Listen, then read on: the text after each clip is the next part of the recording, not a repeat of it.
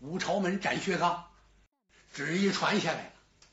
武士上前，咵的一下，把这个三绝主就给提起来。三绝主块头挺大吗，可殿前武士也不含糊啊，啊，四个人抓一个，那还不把他提起来？那可真是捆绑绑、推搡搡啊，就给推出去。这时候，薛丁山呢，这身上有点发抖，怎么回事？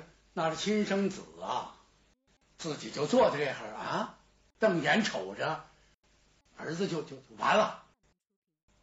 这父子天性啊，这这这怎么得了？哎，这时候就在这个围屏的后边，有几个人是长长出了一口气。谁呀？两位丞相张天佐、张天佑，哥俩互相看了这么一眼，抓了一把脸上的汗。提着的心放下了，儿子的仇得报了，这个冤得深了。哎，皇上做的对呀！这俩心说行了，等斩完薛刚之后，只要他那斗大的人头扑通往地上这么一掉，这俩早就想好了，跑到后宫，跪到则天皇后的跟前。哎，一边哭着，一边谢恩呐，就等这个了。可就在这时，可就了不得，怎么了？这午门外边就有点乱，乱了啊！文武大臣来了几位，听说这个事情已经闹到这份上，说是两辽王的主意。他给皇上出的主意，你可以把我的儿子杀了，来杀人偿命。哎呀，丁善公啊，你怎么能这么做呢？这话难道你也能说得出口啊？可大家憋足了劲了，干嘛呀？要喊冤？这薛康冤了。他虽然批了这个张稿，这是以民除害，哎，但是这这怎么说呢？这个？前前后后事情的经过你知道吗？正在这时，有人喊了这么一声：“刀下留人！”这一声喊惊震午门前所有的这些文官武将，刽子手都吓得一哆嗦。怎么？这声音呢，特别那么清脆。特别那么有力度，大伙一听就知道谁来了。谁呀？西宁侯范梨花，朝服在身，上殿见驾，替子申冤。上来，薛丁山一眼都没看。夫人对两辽王不太满意，你把我儿子带在这儿来面君的时候。我就一直不放心。薛氏父子前脚一走，夫人随后就跟来了，还真来对了。这要等着通风报信的人来回那么一跑一耽搁呀，哼，三绝主那脑袋就掉了。樊梨花来的很气势。这时候，李治就这万岁爷有点紧张。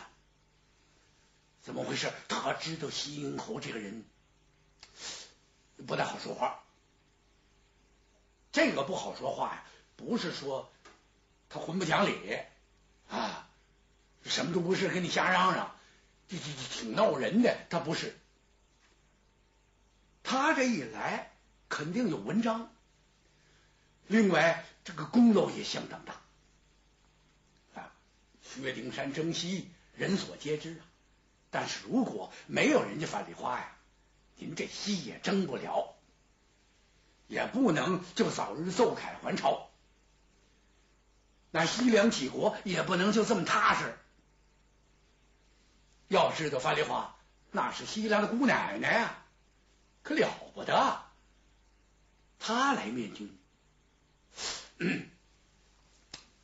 皇上有点这手不知道往哪放了，紧张。实际这不是一个好事情。怎么回事？这个皇帝呀，他哪朝皇帝都如此，他也经常啊嘀咕他身边这些大臣，哪个功劳过大，这个这个，也就是功高盖世了，他就注意哪个人。开始是紧张回避，哎，尽量啊躲躲闪闪。随之呢，就怨恨，就要铲除，他怕你取而代之。这唐高宗何尝不是这种心情啊？你看这，瞅了一眼薛丁山，皇上心想：薛爱卿，你这事儿做的不对啊！怎么？我让你薛丁山带子上殿，你怎么让西陵头来？我这旨意没这么写呀。哦，你你让他出面好说话呀。其实这还真冤枉了薛丁山。只见呢，蒋流王把眉头这么一皱，青脸虚然。薛丁山有点为难了，怎么他肯定？他知道肯定皇上是这个误会了，你自己回避一下，这也躲不及了。范丽华就到了，建军施过君臣礼之后，往那一站，哈哈李治微微一笑，哎，一般来讲，这皇上还比较和气，跟谁都很少啊吹胡子瞪眼的。但是呢，尤其见到了这位樊梨花，这就更更得客气一点啊！爱卿，这个何事鸣冤？启奏万岁，臣替子鸣冤。呃，这个李治这个脸就放下来了。把脸沉下来，嗯，听说范丽华，你可是文武双全的人呐！哎，不但马上能征惯战，武艺高强，而且熟读兵书战策，了不起。可你得讲道理，什么？你儿子杀了人了，不管什么理由，他他他怎么还能说他他冤枉？范丽华看出，万岁，花花太岁张某作恶多端，以势凌人，在长安这一带民愤极大，不知有多少鸣冤状纸被他给压下来，微臣仅仅是拿来了一部分，说着。由打袍袖里取出来这一沓子，轻轻往龙书案上这么一放，这一看呀，虽不是说木兰十行吧，李治那学问也不错呀，老高宗啊，那是，这随便扫了这么几眼，全都是人命关天的案子。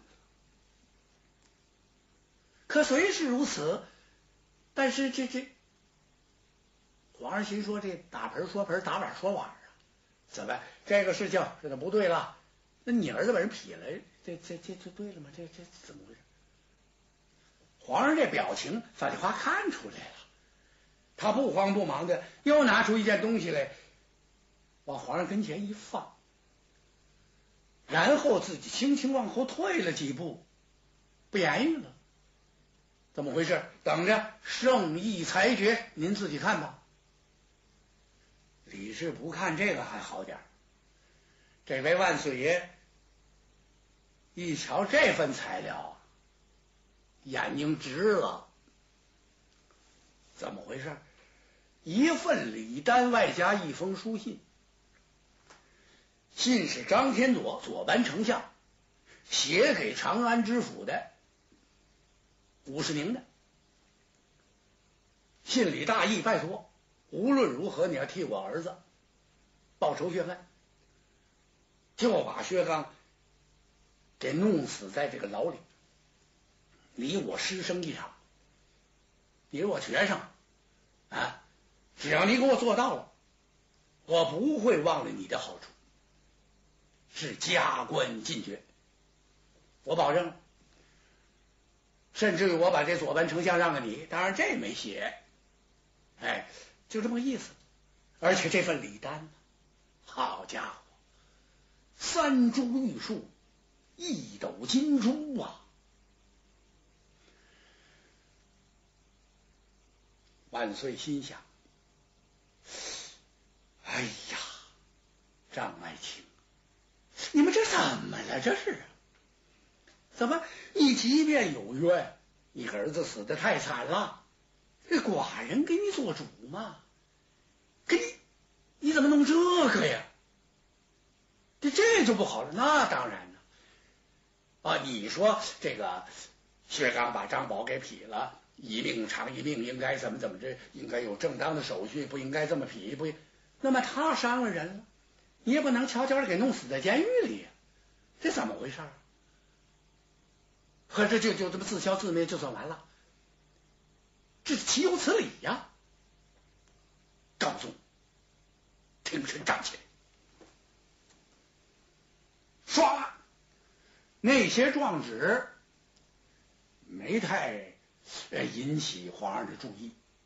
哎，看来啊，这历代皇上也就不过如此。哎，老百姓那些事儿，什么冤枉委屈，他不往心里去。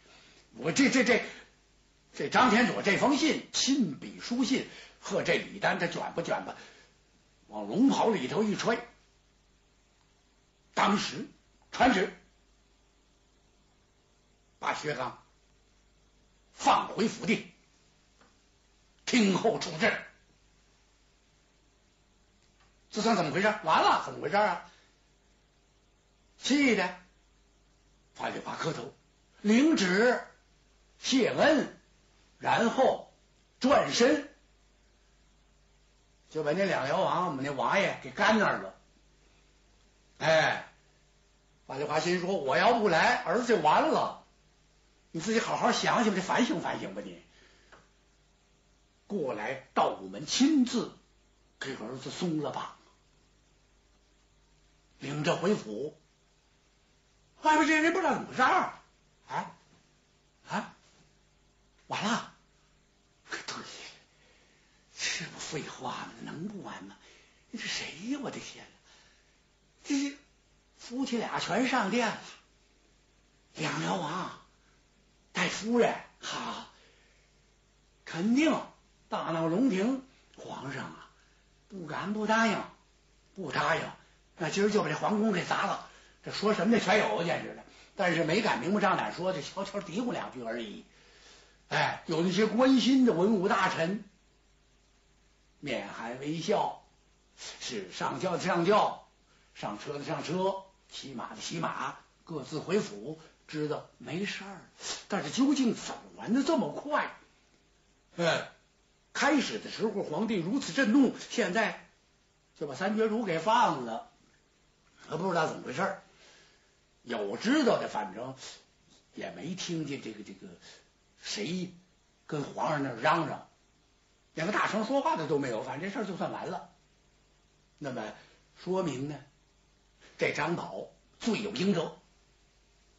再说明呢，薛家功劳太大，这夫妇二位可以说是朝中的擎天玉柱、架海金梁。就因为这么一个张宝，不能把这二位给伤了，肯定是这么回事。把薛刚给带回来，一进府邸，那小哥几个饭没吃啊，水没喝，眼巴巴的站在府门这儿瞅着。虽然这些位都有来头，可谁也不敢到午门去闹去。俩这瞅着，听信儿呢，无非是两种呃准备，也就是说两手准备。一种呢，嗯，盼着三绝主、三哥、三弟。活着回来，待着就收尸吧，啊，那不得哭死一口子？那这到时候再说吧。一喝，一看好，西宁侯把三绝珠给带回来了，呼啦一下就围过来了。这只程月虎啊，大上脚就过来了，乐的都晕了，不知道怎么就好了。樊梨花一沉脸，不高兴了。那当然，西宁侯心想：你们还这么闹的？啊，有什么话府里说去。回到府中来，哎，这娘几个刚进门，两辽王下轿了。薛丁山心想：“你说这事儿我能不过呢？